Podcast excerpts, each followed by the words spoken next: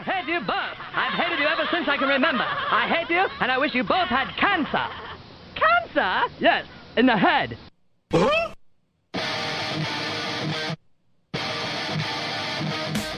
I'm as mad as hell, and I'm not going to take this anymore. Pay no attention to that man behind the curtain. Are you telling me you built a time machine? Out of a DeLorean? This is the Stupid Cancer Show. Uh-oh. Sounds like somebody's got a case of the Mondays.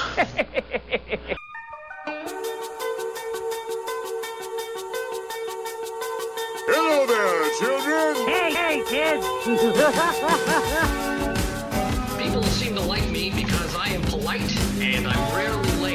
Don't worry, I got an idea. And now, the host of the Stupid Cancer Show, Matthew Zack. Not that there's anything wrong with that. Because he has a lot of chutzpah.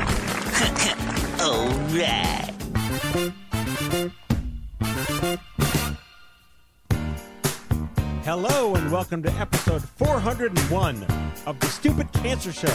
We are the voice of young adult cancer. Coming to you from downtown Manhattan, I'm your host, Matthew Zachary, a proud 20 year young adult brain cancer survivor. The Stupid Cancer Show is a production of Stupid Cancer, the largest charity comprehensively addressing young adult cancer online at stupidcancer.org. This is Laurel Sally sitting in for Mallory Rivera. I'd like to welcome all of our first time and returning listeners. Don't miss an episode. Subscribe to the podcast on iTunes or follow us on SoundCloud. 72,000 young adults are diagnosed with cancer each and every year. Sucks, huh? We change the world one chemo infusion at a time. On this episode, from cancer professional to cancer patient. Despite Marloe Esch's professional experience as an oncology nurse, navigating her own breast cancer diagnosis at 29 was mystifying and lonely. Marloe joins us to discuss the transition from nurse to patient, getting treated by coworkers, and how she is continually looking for ways to support survivors like her. And our Survivor Spotlight in studio guest, two time cancer survivor and aspiring scientist, Jay Gadsden. Hello. Episode 401. Hello, Laurel. Hello, Matthew. We are Malloryless. Ah, We are recording this on an off date. we are. Well, because of the fabulous weekend that was. OMG Exactly. West. The West Coast Regional Conference of Stupid Cancer took place in Orange County at UC Irvine campus. We had 125 people show up for a full day of amazing support, community, and to your point, a movement. Got a little vitamin B shot. Love it. Yes, I was not there and I was looking at all of the pictures and I think you tweeted out about FOMO and I was having serious FOMO. It was just Noel and I in the office. Yeah. The rest of the team was out west and we were just getting all of the pictures from social and looking at what everybody was talking about and everybody was just saying like one person we uh put it out on Facebook yesterday. They were calling OMG West like something like their Garden of Eden. Wow. As, as soon as they got there, they just felt this sense of calmness come over them, and they posted a bunch of pictures about it. And I think just seeing that, Noel and I are sitting here in New York, being like, "We would like to be out there, please." Yeah. How so the hashtag was OMG West. How did you see it uh, doing? It was doing so well. I think just the more we're talking about it and the more we're sharing stories, the more people are sharing their stories. And I think it just takes this bravery that I think other people maybe outside of the community wouldn't understand to share their stories on social media. And so I just think the more and more people are doing it, it's this real sense of community and camaraderie and, and feeling that there is this strength and solidarity. There is this strength in recognizing other people are sharing their stories. And so I can feel comfortable enough to share mine as well. And I love seeing that and I love watching it happen. I um, uh, was so inspired by Emily McDowell, Oh my who was actually on this show a year ago. So you can Yes. search the archi- archives at Stupid Cancer Show, Emily Mhm. McDowell. Emily is a young adult survivor diagnosed uh, a couple of years ago went into the uh, greeting card business because there was nothing out there that made her feel that she could talk to her friends or tell her friends how to feel and think. Right. And this concept of the empathy card disrupting Hallmark was born. Cards like, there's no good card for this. I'm truly sorry. I think one of my favorites was um, uh, "Don't tell me something about the you know." Don't tell me that this is God's plan or something, or if this is God's plan, it sucks. Like, no offense, God, if you're reading this, you did a great job with other things like pandas and waterfalls. Yes. And I loved that.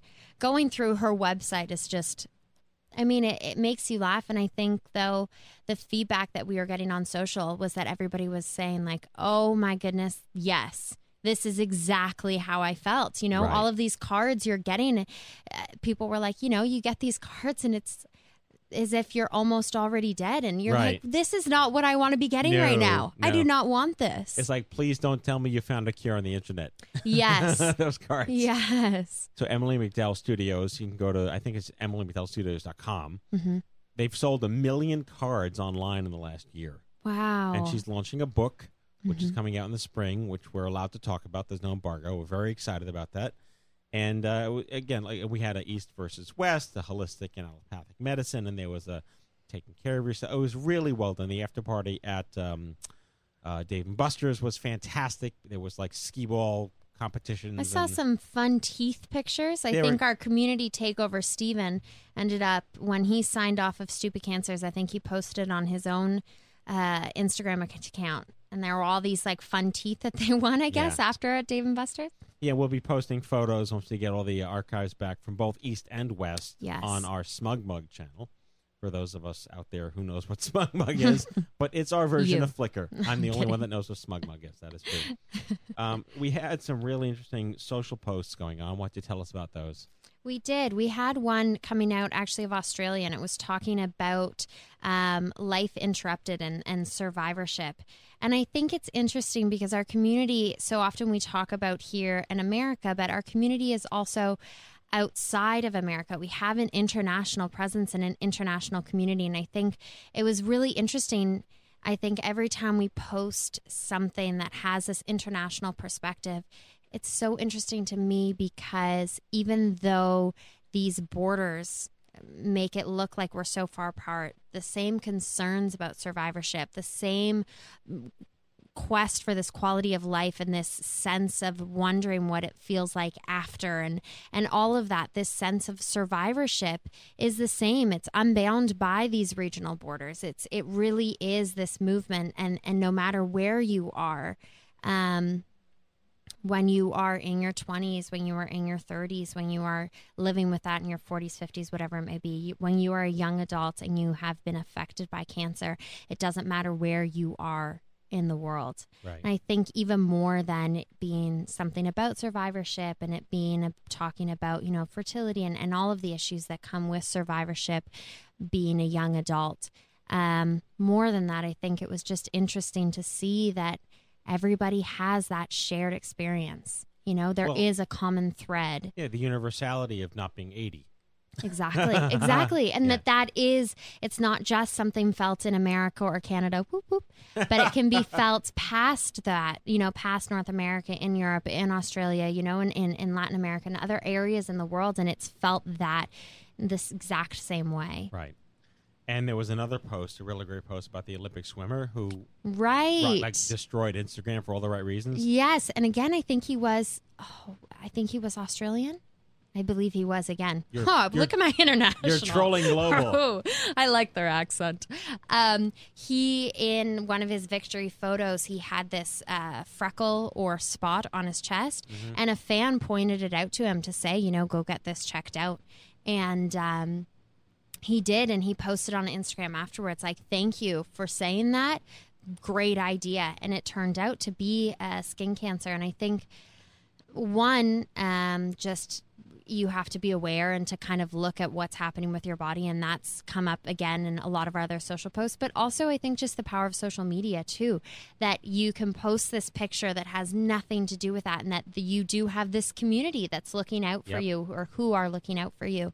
Um, and so both of those aspects were kind of at play in that post, and it just got some great engagement. I think other people saying, "Oh my gosh, yeah, somebody else pointed that out to me too," Right. or "I didn't think anything of this until my friend was mentioning that." Um, and I think that that support system that it's really interesting that support system is almost in place before there's an actual diagnosis. Well, again, it goes back to you know, like what I just went through. Like I had this weird thing on my head, and someone was Right. like, "That looks really weird," Mhm. and I would never have thought to do anything about it. And then, yeah, like that, it's such a fascinating story that a he was willing to listen Right. to that person, did something about it. And I has think a great actually story to the the person told the swim coach. Oh, really? Yeah, I think he called it out on Instagram and then wrote something to the swim coach saying, and I guess the swim coach kind of passed it down.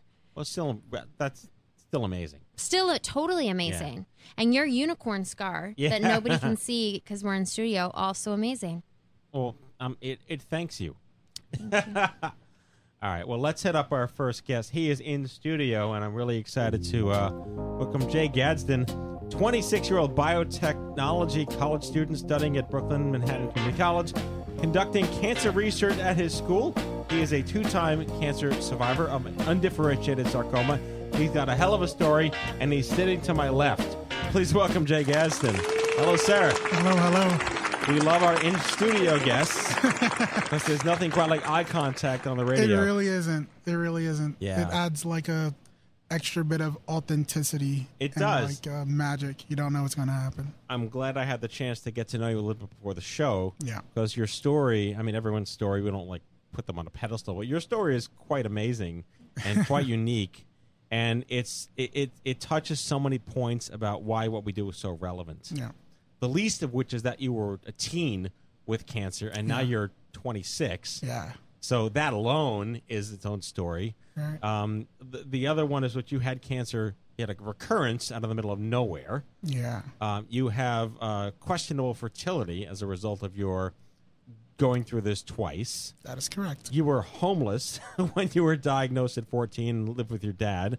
Just Um, found a home. Like, yeah. Just literally just found like a new apartment and moved in. Yeah. As soon as we moved in, it was like, yeah. So about that back pain I've been having, like, let's go get that checked out, like right now. yeah, so that, that and which goes to like you had some kind of scrappy internal, uh, you know, gumption. Yeah. That that something ain't right with me. We got to get this checked out. And you had this hump, literally a Well, hump. yeah, it's kind of hard. It's kind of hard to like uh to not notice there's something wrong where you like come home from school and then you try to go to sleep and then you wake up at like 2 a.m. in the morning screaming in agony and Right. like waking up your father and like people in the vicinity of you know. But again, like like yes, that's not. I mean, technically, you could have just said, "Oh, I'm just 14 and invincible. It's nothing."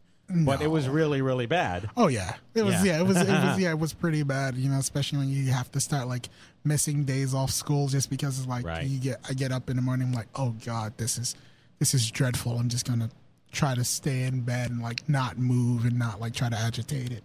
So that first visit to that first doctor was he like, "Oh Jesus"? No, the first. Uh, the first. Uh oh. Not things first- you want to hear from a doctor. No, the first visit to the doctor, um, uh, she she said like, "Oh yeah, we see. We might think it's like a curvature of your spine. If I look look really closely, it looks like your spine is kind of like curving a little bit." And it's Right. like, okay. And then uh, that wasn't the case because, of course, I got checked out by other doctors. Like, oh well, we think it might just be like a collection of like fatty tissue. You know, you're a big guy, and Or you swallowed a watermelon.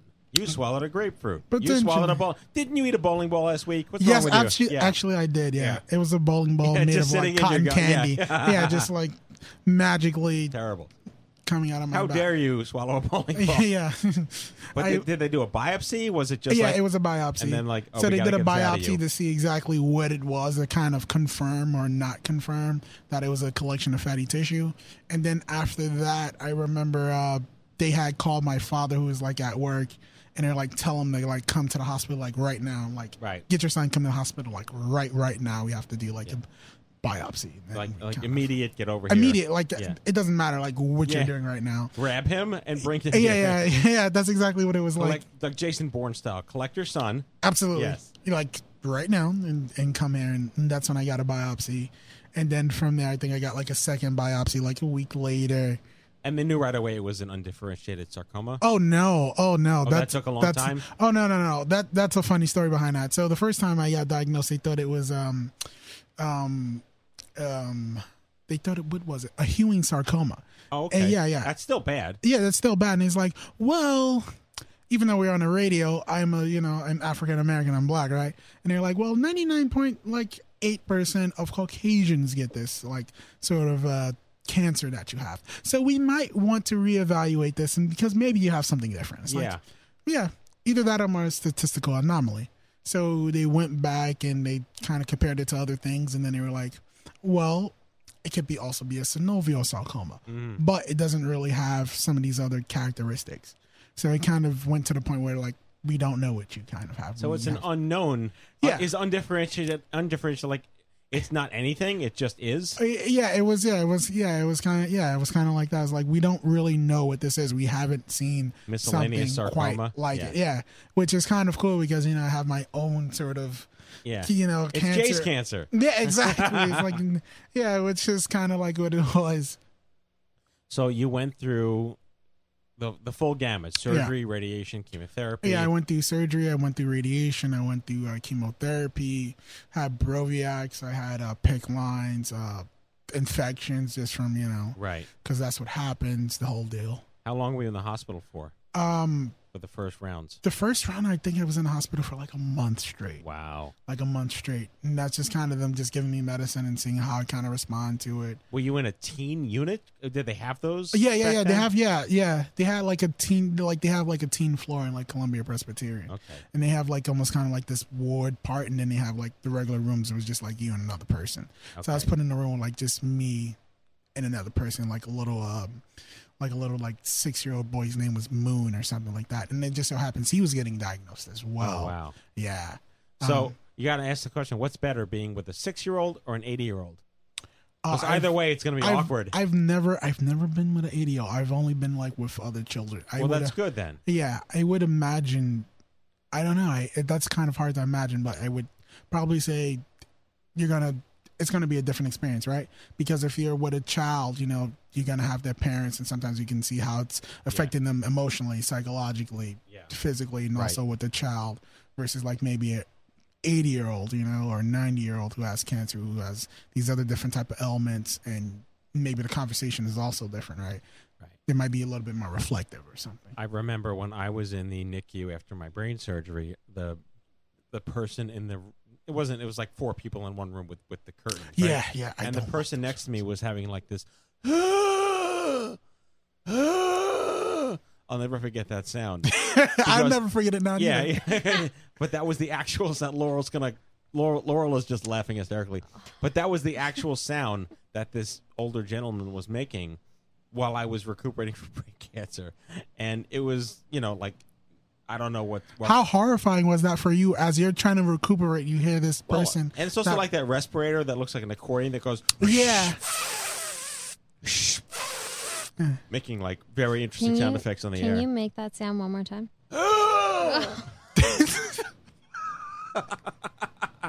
That's a special sound. Yeah. we need to get that on a loop.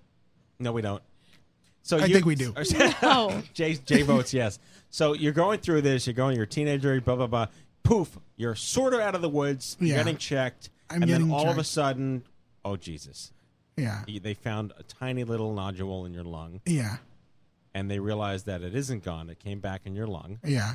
The same undifferentiated Sarcoma, sarcoma. correct. Only this time you didn't need surgery. They just gave you chemotherapy. Yeah, no. Well, they took it out. They like just when they were gonna go in for a biopsy in the Right. lung. They're like so small. The surgeon just decided, eh, we just might as well just take it out. So they took it out, and then they just hit me with chemotherapy. Did you get the same chemotherapy you Um, did when you were 14? No, no, they put me on different drugs. I think they put me on. um Oh God, this is kind of difficult to remember. Like vincristine and like uh, ifosfamide and something else in Oh. comparison to like doxorubicin and other stuff. I'm I going to can't guess it was vincristine, carboplatin, cisplatin, cyclophosphamide. Yeah, Lots of syllables. yeah, a lot. The more yeah. syllables, the worse for you. Yeah, I think you're you're forgetting one, but you're close, Yeah. doctor. You're close. Adriamycin. no, We'll, we'll figure it out. we'll figure We'll, it out. we'll find your medical records. Yes, exactly. The whole entire huge book. So, so that's crazy. Yeah. But yet you are still here, twelve years later. Yeah. You you went Fortunate. to you're in college now. Yes. And you were telling me before the show that you're you want to get into cancer research. Yeah. Talk about that. Uh, well, well, to be completely honest, I I got into cancer research after like some reflection. I thought I was going to be in business.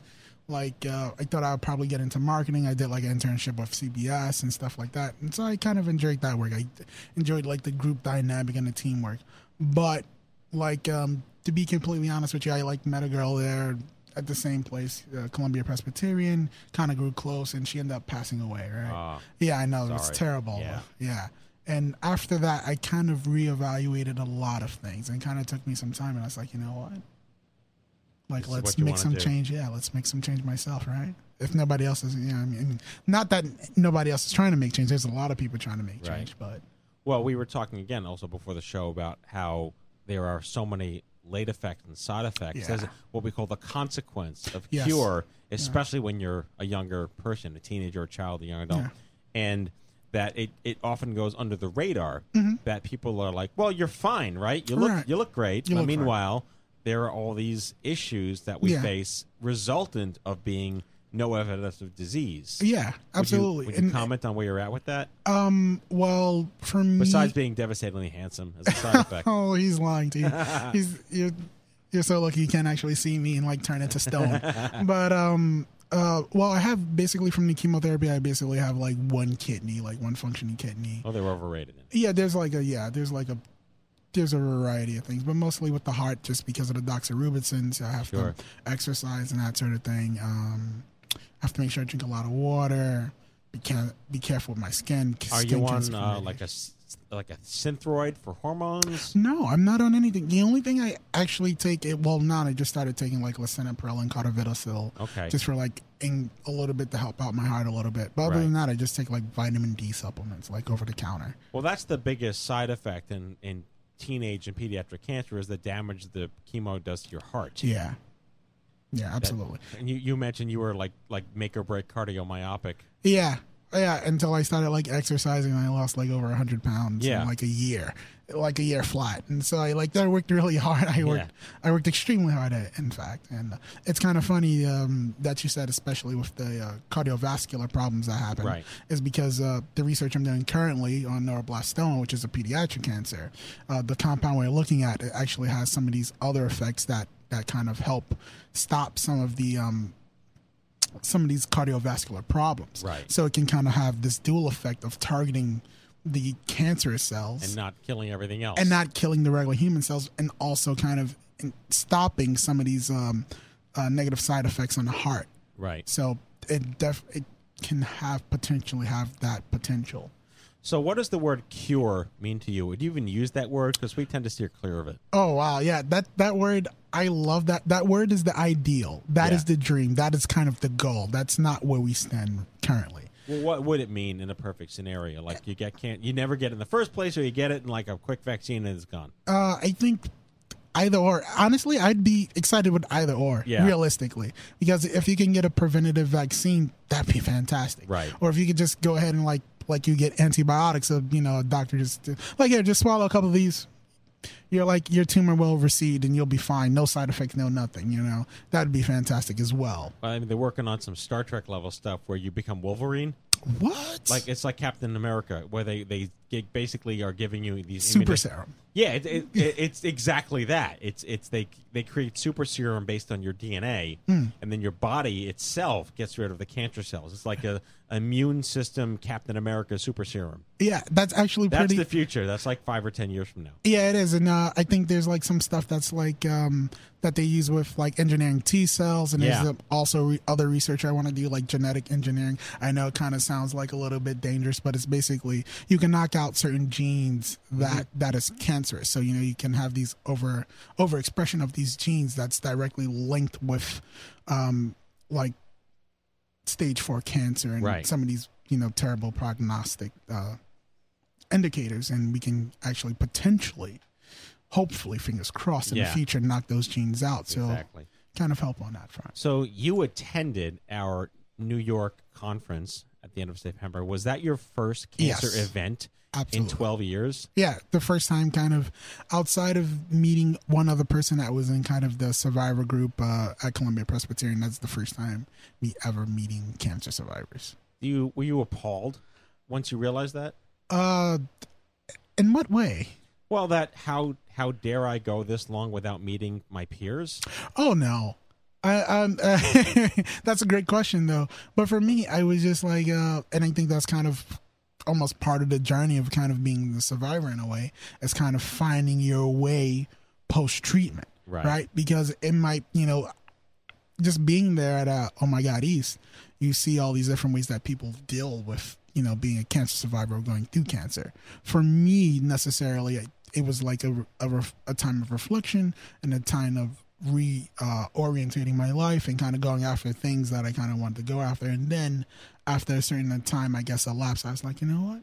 Like, let's go for it. Let's kind of see what else is out there.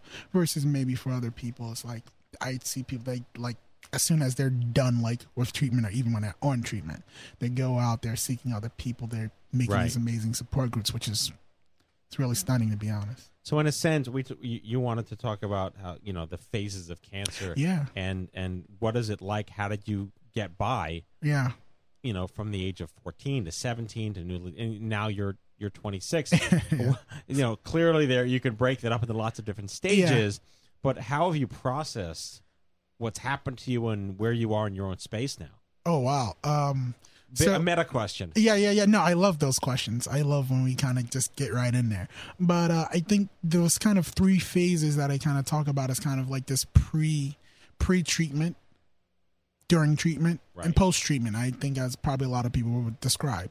And kind of this pre treatment is like kind of a collection of before you even knew you were sick versus when you just found out when you were sick. So you kind of had these memories of who or what you used to be and what you were able to do and what your life was like. That's kind of all that goes into pre-treatment, along with you just hearing about your diagnosis, but before getting any sort of treatment. Right. So you kind of have those things, those two things combined, and kind of almost mixed together in a way, because that's before, you know, before you've really went through that entire experience of having cancer, whether that's surgery, radiation, uh, chemotherapy, Right. all alternative treatments. You know what I mean? So it's before you kind of cross that barrier. So you kind of have this your lifestyle, and then this kind of potential shock of oh my god, I got cancer now. Right. And that's at whatever time you're at in your life, and then you have how you, you know what happens when you're actually going through treatment. So that's how you kind of deal with things in your day to day.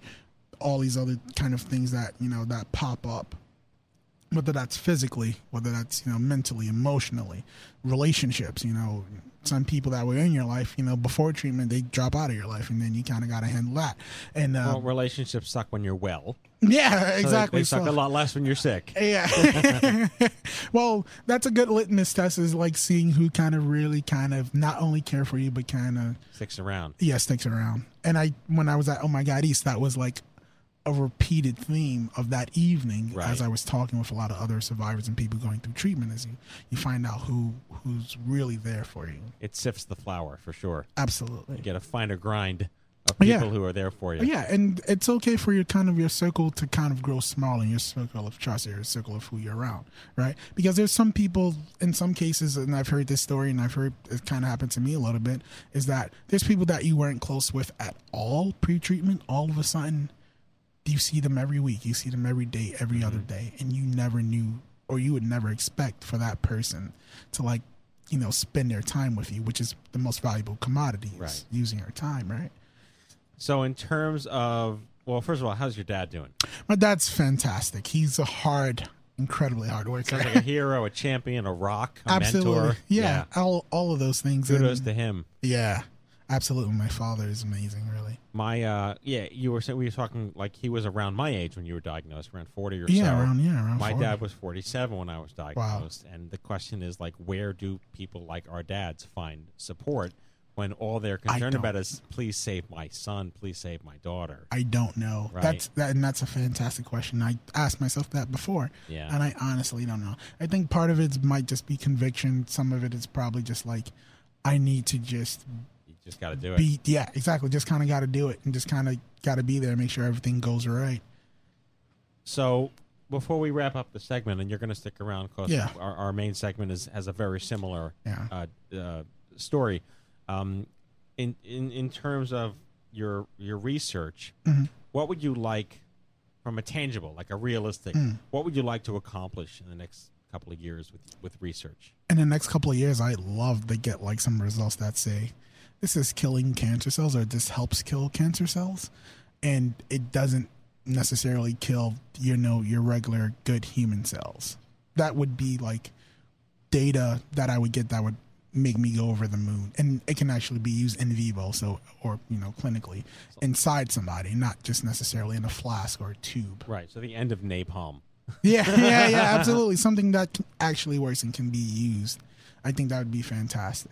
Well, that's amazing. Jay Gadsden, 12 year young adult survivor, two times Uh-huh. undifferentiated uh, soft tissue sarcoma. Mhm. Thank you for being here. You're sticking around, but you do get the applause. and now it's time for the news. Hello, I'm Kent Brockman, and this is Eye on Cancer. Just the facts, ma'am. Stupid Cancer does a whole lot of awesome things, and here's what's happening now. Meetups. Join us for a different kind of social mixer. No pressure, no judgments, no stigma. Best of all, no sitting around in a circle sharing your feelings. Find a meetup in your area at events.stupidcancer.org or host your own meetup. Just go to stupidcancer.org slash meetup. Okay, we want to see how you get busy living. Please follow Stupid Cancer on Facebook, Twitter, and Instagram. And don't forget to tag us at Stupid Cancer. Join the movement. Show how you get busy living in your Stupid Cancer gear. Shop at stupidcancerstore.org. We've been doing the show for more than 10 years now, and we want to hear more from you, our listeners. Please tell us what you'd like to hear on this show. Fill out our survey at stupidcancer.org slash podcast survey and get 15% off the Stupid Cancer Store. And that is your Stupid Cancer News.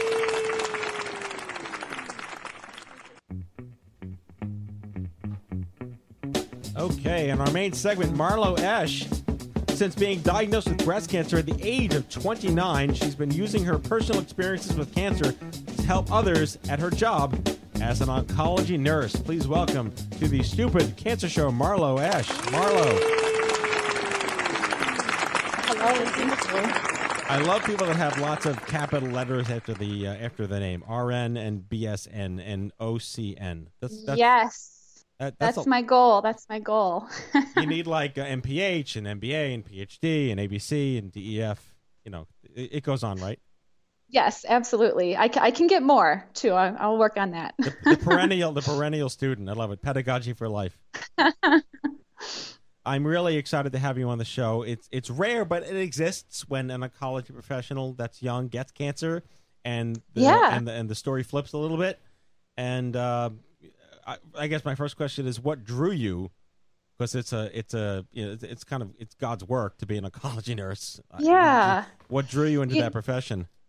You know, I I kind of just fell into oncology actually. Um, I had a clinical in it in nursing school uh, and an inpatient oncology, hematology, bone marrow transplant unit, and I was fascinated with um, the stem cell transplant and bone marrow transplant process, and I just thought, hey, why not? Let's let's get into this. So that was my first job, and I just kind of stuck with oncology ever since. It's um, it's a pretty you know crazy field. There's a lot going on, a lot going on, and a lot of really interesting things. So I had uh, spoken at um, in San Antonio at their cancer center, and they had a panel of survivors there, all of whom were oncologists that worked at the cancer center under the age of 35, wow, that's awesome. and they had a band. the the the oncology uh, cancer survivor band. Yeah, it was like oncology, uh, like clinical oncologists who were young adult survivors that were in a band together. That's awesome. That's Very a niche cool. market. Yeah, quite unique. Absolutely. So you're in Milwaukee, Wisconsin. My one of my favorite places of childhood is Wisconsin Dells. I went there as a kid all the time oh, on our sure. trips. Yep. Uh, I have a- Yep. a, huge affinity for the state, And uh, did you grow up there? I did. I grew up uh, actually in uh, in the Madison area, a little suburb outside of Madison and Verona, and then um, went to school at UW Madison for nursing and stayed in the area for about five years before moving to Milwaukee. So let's talk about. All right, so you're just being yourself, good old fashioned person in their 20s doing their job and living life, and all of a sudden, bam! How did you find yourself in this club that no one really wants to belong to? Yeah. So, you know, I I don't I don't remember the very first time that I felt um, the lump in my breast that turned out to be cancer, but you know, it was like January or February of 2014, and you know, like a good oncology nurse, I ignored it for a while, um, and went through my head all of the different benign possibilities that it could be, however obscure they were, and tried not to think about it too much. Um, but it was finally my husband who was like, you know, I think it's getting bigger. You really need to go check that out. So I made an appointment. I had to sign up for a primary care provider because I was new to Milwaukee and I didn't have any health care set up. And so I went through that whole process and was hoping to be told that I was being ridiculous, and it certainly was not cancer. But um, after the mammogram and ultrasound and, and the biopsy, it, it I got that news in, in a phone call. So it's pretty surreal.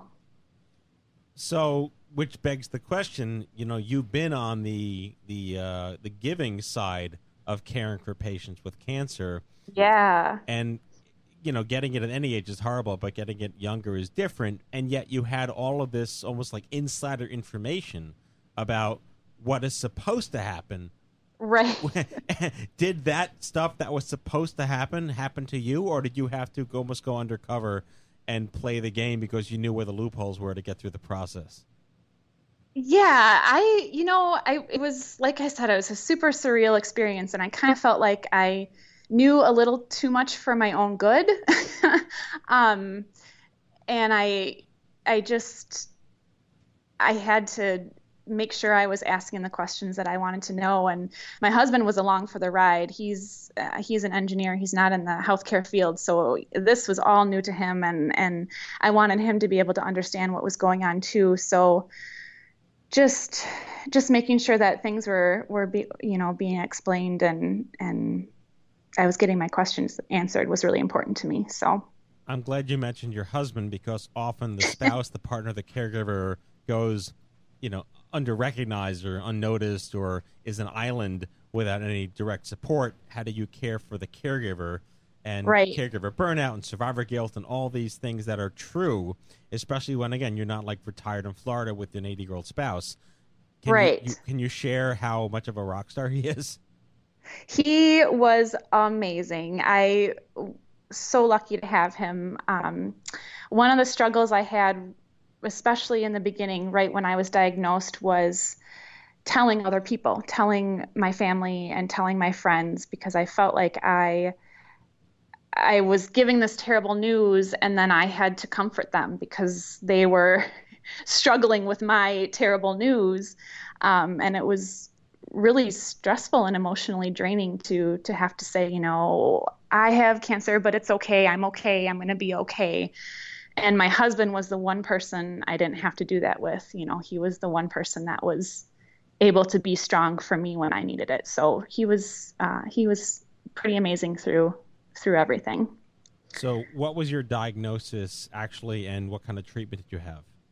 Sure. So I had uh, I was diagnosed with um, invasive uh, ductal carcinoma. It was stage one, luckily, so it had not spread to um, any lymph nodes. Uh, it was grade three.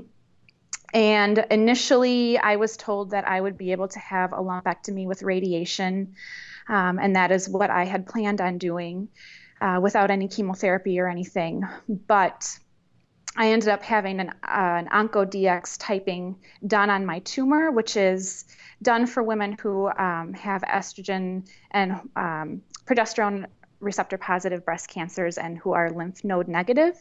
And it helps providers recommend whether or not chemotherapy um, should be should be given as part of treatment. Um, it's a test that kind of shows the likelihood of recurrence without chemotherapy. So, I had that test done, and it showed that I had an aggressive tumor um, that was very likely to recur without chemotherapy. So, I ended up doing um, about five months of chemo, and during that time, I had genetic testing and it turned out that I was positive for uh, the genetic mutation on a BRCA1 gene. So I was kind of told that it would probably be best if I had a double mastectomy. So I ended up having a, a double mastectomy after chemo and um, having reconstruction surgery. So it, it was a long process and a lot of decisions um, that were really stressful to make along the way. Well, I mean, as as horrible as that is, the fact that you were as informed as you were is incredible. We don't often hear almost success stories like that where you're given even the, know, the, oh you have genes what's genomics Right. right so in in that sense and you also present with an incredible narrative around how stage one breast cancer is still pretty terrible and there's nothing it's not really a contest around what that means and and stages are relevant to what happens to you personally. Right.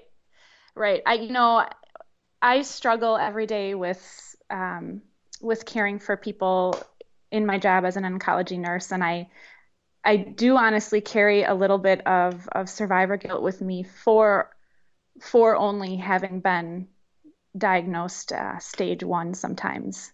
So you know, I appreciate you saying that because I think it's it's totally true. It's not a contest, and it's um, you know everybody's story is is their story and and their struggle and it's important that we listen to one another and and support each other definitely i recall back when forums were a big deal a couple of years ago maybe five or six years ago and and no matter what cancer you had someone was always one upping you because they had one more surgery than you did Right, and, right. And I, I really tried to do my best to impart, and, and I know we're both associated with the Young Survival Coalition, one of our amazing sister organization partners. Yes. That it's you, you, we're kind of level the playing field, regardless of when or how you were diagnosed, because it's all about what your life experience is. And you know what? Yes, you had a bilateral mastectomy at you know 29 years old. That's that's something to to that kind of screws your life up. right, right yeah, it's um, it's a game changer. That's for sure. Definitely. So I'm reading here that you are very focused on on obvious things, body image, sexual health, which is something that you know is a major issue in women's health and in all all cancers. But again, when you're a young adult, it's hard enough when you're well to deal with sexual health and right. in a body image because you're shamed when you're fine. So we talk about, you know, how do you find your community? How do you find the people that won't stigmatize you? And then how do you take that into the way you process your life and impart that to those who you care for? And as an oncology nurse, there like I'm glad you talked about this notion of survivor guilt because it really does exist. It really is a real thing. And yes. and and especially as a nurse, you're even immersed more in that than perhaps the average person. Yeah, I would uh, I would definitely um, agree with agree with that. I think there's it's interesting to to watch people as they go through their experiences and, and their cancer journeys and how they uh, feel feel guilty for being diagnosed or for, for putting their family members through these these struggles or burdens you know feeling like a burden not feeling like themselves anymore, like they can do what what they want to do um, and what they know they have been capable of doing, and it's um, it's really important to to be able to to tell people that it takes time and it's an experience. You know, it's not this is not the end of the line. You're going to be going through this, but you're going to be able to look back on it and learn from it and you know having people around you that that support you that's really really important you can't you can't carry that guilt around with you that'll eat you up definitely so we are joined in studio by our survivor spotlight in the segment prior to this uh, jay gadsden and he wanted to ask you a question Yeah, hello. Sure. This is Jay. Uh, Hi. you- it's nice to meet you. Um, yeah, good to meet you as well. During your time as a nurse, did, did you find yourself maybe remembering um, particular patients, maybe something uh, that they said or how they kind of cope with uh, dealing with cancer? Did you find any sort of memories or any people in particular that kind of helped you uh, in your journey now being a patient yourself?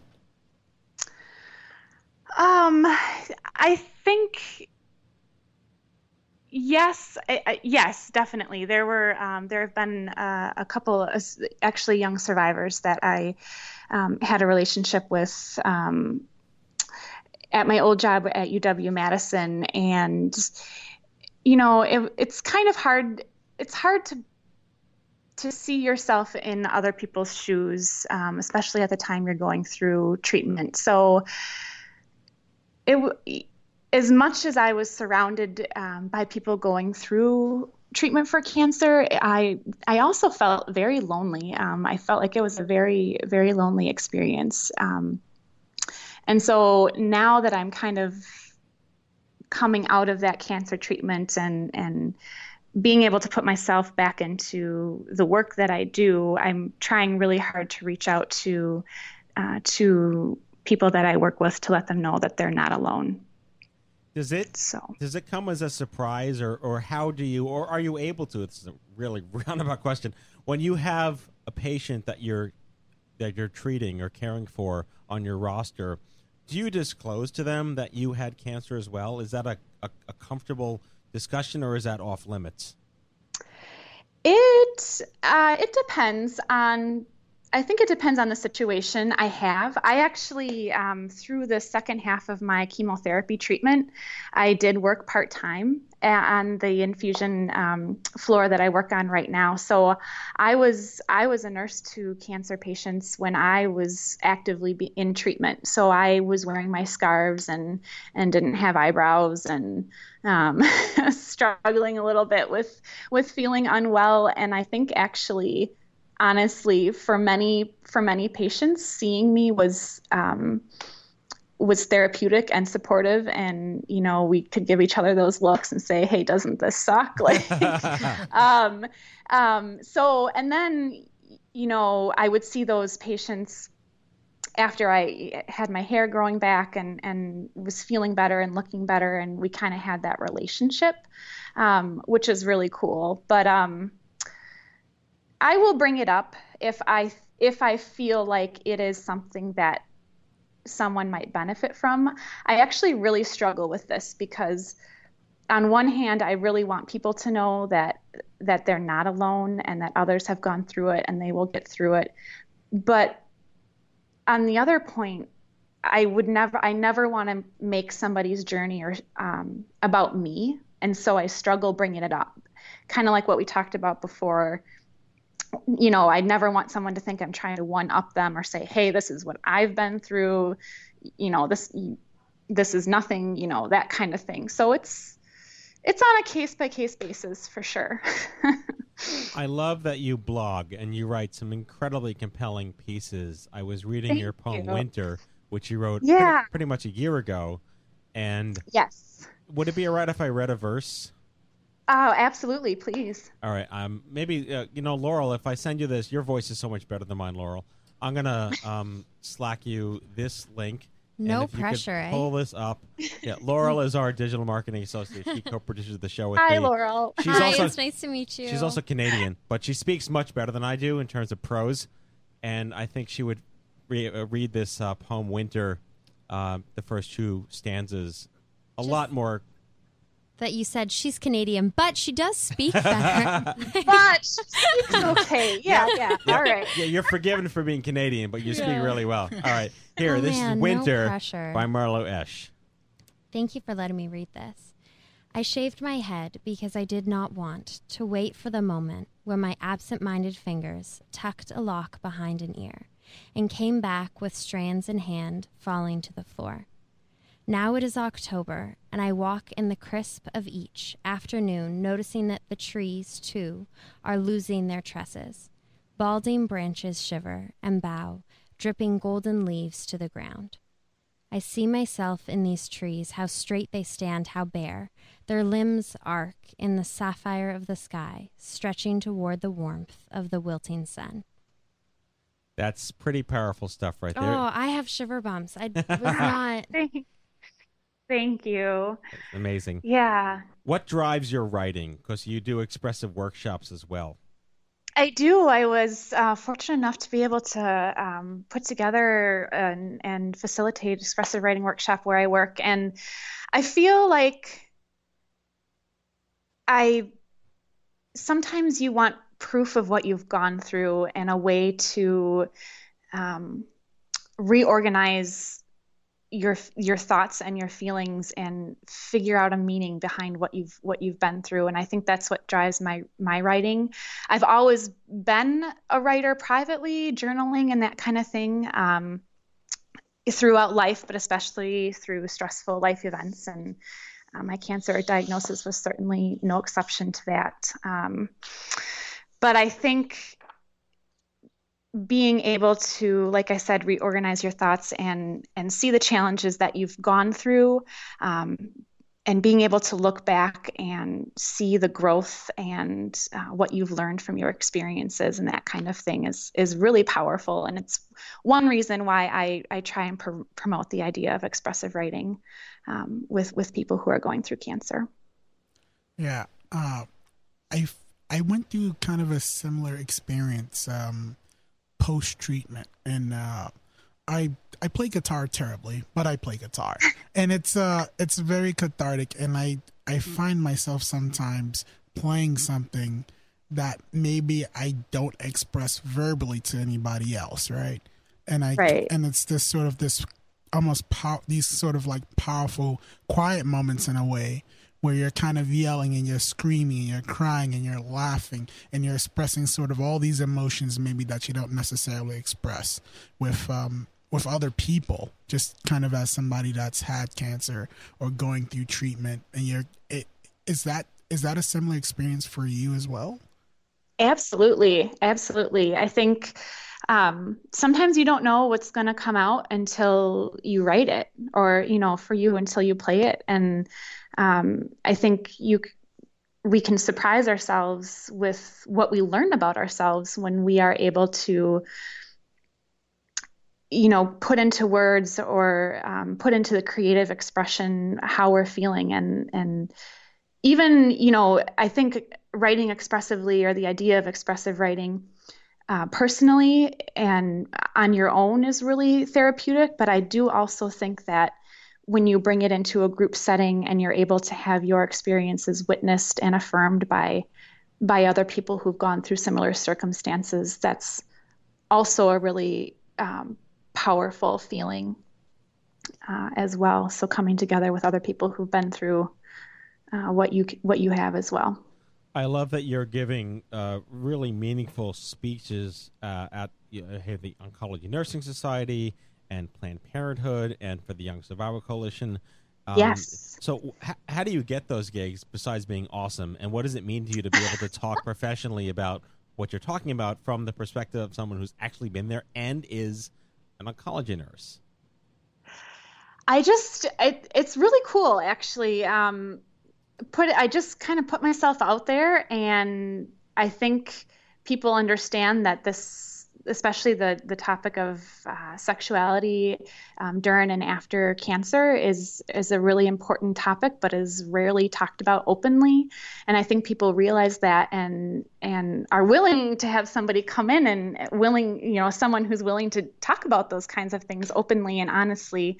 So um, it's really cool and connecting, especially at the Young Survival Coalition, I did two different talks. I talked um, on body image, and then I talked specifically on um, int- intimacy and sex after cancer. And it was really cool uh, speaking with these young women from the, you know, having a, a professional aspect as well, but also saying, you know, I I had I did have double mastectomies and that really screwed up my body image and um, chemotherapy put me in raging menopause at the age of 30 and and hormone therapy is keeping me there and it's you know so let's talk about this let's let's figure out a way that that we can kind of get past this together and and uh, figure these things out. It, it's been very cool experience. I wanted to get your take on a research study that we just completed this fall with four academic centers. We surveyed 800 women who were diagnosed with cancer, any cancer, in their fertile years, and we found out that 87% of them were not given informed consent on sterility risk or reproductive preservation options. Wow, which that's is, crazy. Which is horrible because clearly informed consent is not being followed, and we're pursuing a way to make that happen on, on more of a mandate basis, center to center. But what was would you be willing to share your your experience with fertility?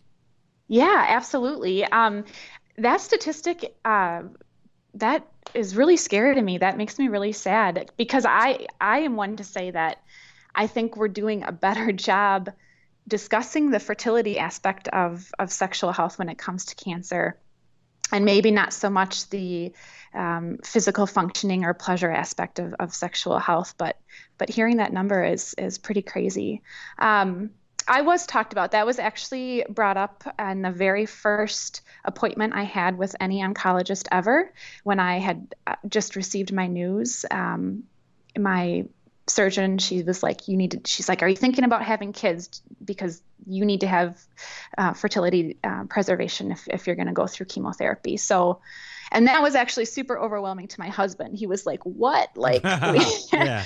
i was just told my wife had cancer and you're asking us if what our plans are for for children and so right. it was overwhelming but um, it's an important discussion to have and i will honestly say it was probably the most stressful of my decisions was whether or not to do fertility testing um, and I think part of it was because my husband and I didn't know if we wanted children. So, how do you make that decision to, to go through that kind of right. medical procedure, uh, the expense of it, the stress of it, and then to say that you have, um, you know, you have these embryos somewhere in Minnesota, right, just floating around. you know, yeah. it's just insane. It was an insane decision, but I I erred on the side of, you know what, I would rather be able to do this and have this as an option because I don't know how I'm going to feel in, you know, 5 years, 7 years down the road. So Right. My version So- of that story was that my mom drove me to the sperm bank at 21 years old. Yeah, yeah, you know, it's, it's a little bit it's a little bit awkward. There's, Yeah. you know, but you know, it's important and it's behind closed doors and Yeah. it's it's necessary if if that's something that someone feels like they they might have in their future being able to have children. So, Well, I am so proud of what you're doing and how you're taking. I hate the expression lemonade from lemons, but I can't really think of a better euphemism right now, and I apologize for that. But it's just a great story, and that you're so invested in making it suck less for the next you. And you're taking, yeah, yeah. absolutely. Um, so I, I congratulate you. I don't get out to Madison that often, but I, I have a really good friend out there. So if you guys ever want to do a grand rounds, I'd be happy to come out to Madison and meet you and meet your team and, and talk about this, and we could accelerate some young adult cancer movement goodness. Yeah, that would be so great. That is, uh, that's awesome. Yeah, thank you so much for for having me having me on. This has been wonderful. Marloe Esch, RN, BSN, OCN. yep, yep. At Can't forget Froder, that. The Froder, am I saying that? Fro, Frodtert? Freight, fr- Freightert. Frank, yep, I can't. It sounds like Frodo from Lord of the Rings, but I get it. Freighter That Clinical too. Cancer Center in Milwaukee, Wisconsin, breast cancer survivor, oncology nurse. Thank you so much for sharing your story with us on the Stupid Cancer Show. You're welcome. It's been great. All right, take care. So, Jay, there you have it. There's a young adult oncology professional who was diagnosed with cancer, became the other side of the fence person, and is now towing both lines. Yeah. So, how do you feel about being the opposite of that, where you are the young adult survivor who is going into oncology? Um, it honestly, it's a I see us kind of similar in a way because uh, we both kind of have these, in a way, a dual sort of uh, a dual sort of experience because we've been there, but also at the same time we're kind of helping the people that's going through it or who are going to be there potentially. So Yeah. it almost makes you have this sort of unique look of kind of of of of both sides of the uh, of the coin. Well, that's the thing. The both sides of the, of the coin is you know you're helping people like you. Like I said, you're trying to make it suck less for the next you, Yeah. but it's got to be a trigger to manage your survivorship mentally, physically, you know, emotionally. That you've been through this and you're watching other people, so it's it's incredibly noble, and I really admire Absolutely. that you're choosing to do this. It's a really big deal. I think especially uh, Marloe. I mean, that's that's that's an, she's amazing. She's wonderful. Yeah. I, I can't. I, I I'm trying to like imagine like trying to like uh put it back together in my head how you can be a patient I know. and you're helping other people just like I'm. I can't and she even was imagine the she was experience. onco- a practicing oncology nurse in treatment. Yes. treating patients. Yes. with cancer in treatment. Yeah. It's like you just go That is, gobbledygook. and then teaching them a creative writing class too Yeah. to help them not just physically, but also with the emotional part and the mental part. It's like so a she was cancer doing it all. Yeah, absolutely. she was she was helping them on all fronts. amazing, amazing stuff. Well, uh, that about is uh, the end of our show. Jay, thank you for being here in studio. Yeah, I had a wonderful time. We got uh, friends for life here in the Stupid Cancer universe here. Uh, so with that, it is now time for our closing sequence. Prepare to activate. Uh, I hear there's rumors on the uh, internets. You ever seen a grown man naked? And so, to all of you, a fond farewell. Hooray! I'm helping. You are a meathead. Oh, Magoo, you've done it again. That was so terrible, I think you gave me cancer. That's our show, the 401st episode of The Stupid Cancer Show. Don't miss an episode. Subscribe to the podcast on iTunes or follow us on SoundCloud. I'd like to thank our guests, Jay Gadsden and Marloe Esch. The Stupid Cancer Show is a production of Stupid Cancer, the largest charity comprehensively addressing young adult cancer. Find us online at stupidcancer.org. Coming to you from downtown Manhattan, on behalf of the team here at the Stupid Cancer Show, we hope you had as much fun as we did poking a stick at Stupid Cancer. Thanks for listening, and we'll see you back here on the next exciting episode of the Stupid Cancer Show. Goodbye, folks. Have a cause cancer affects everyone, whatever the age. Now imagine you're 25, diagnosed when you're engaged. Imagine having it in college with so much on your plate.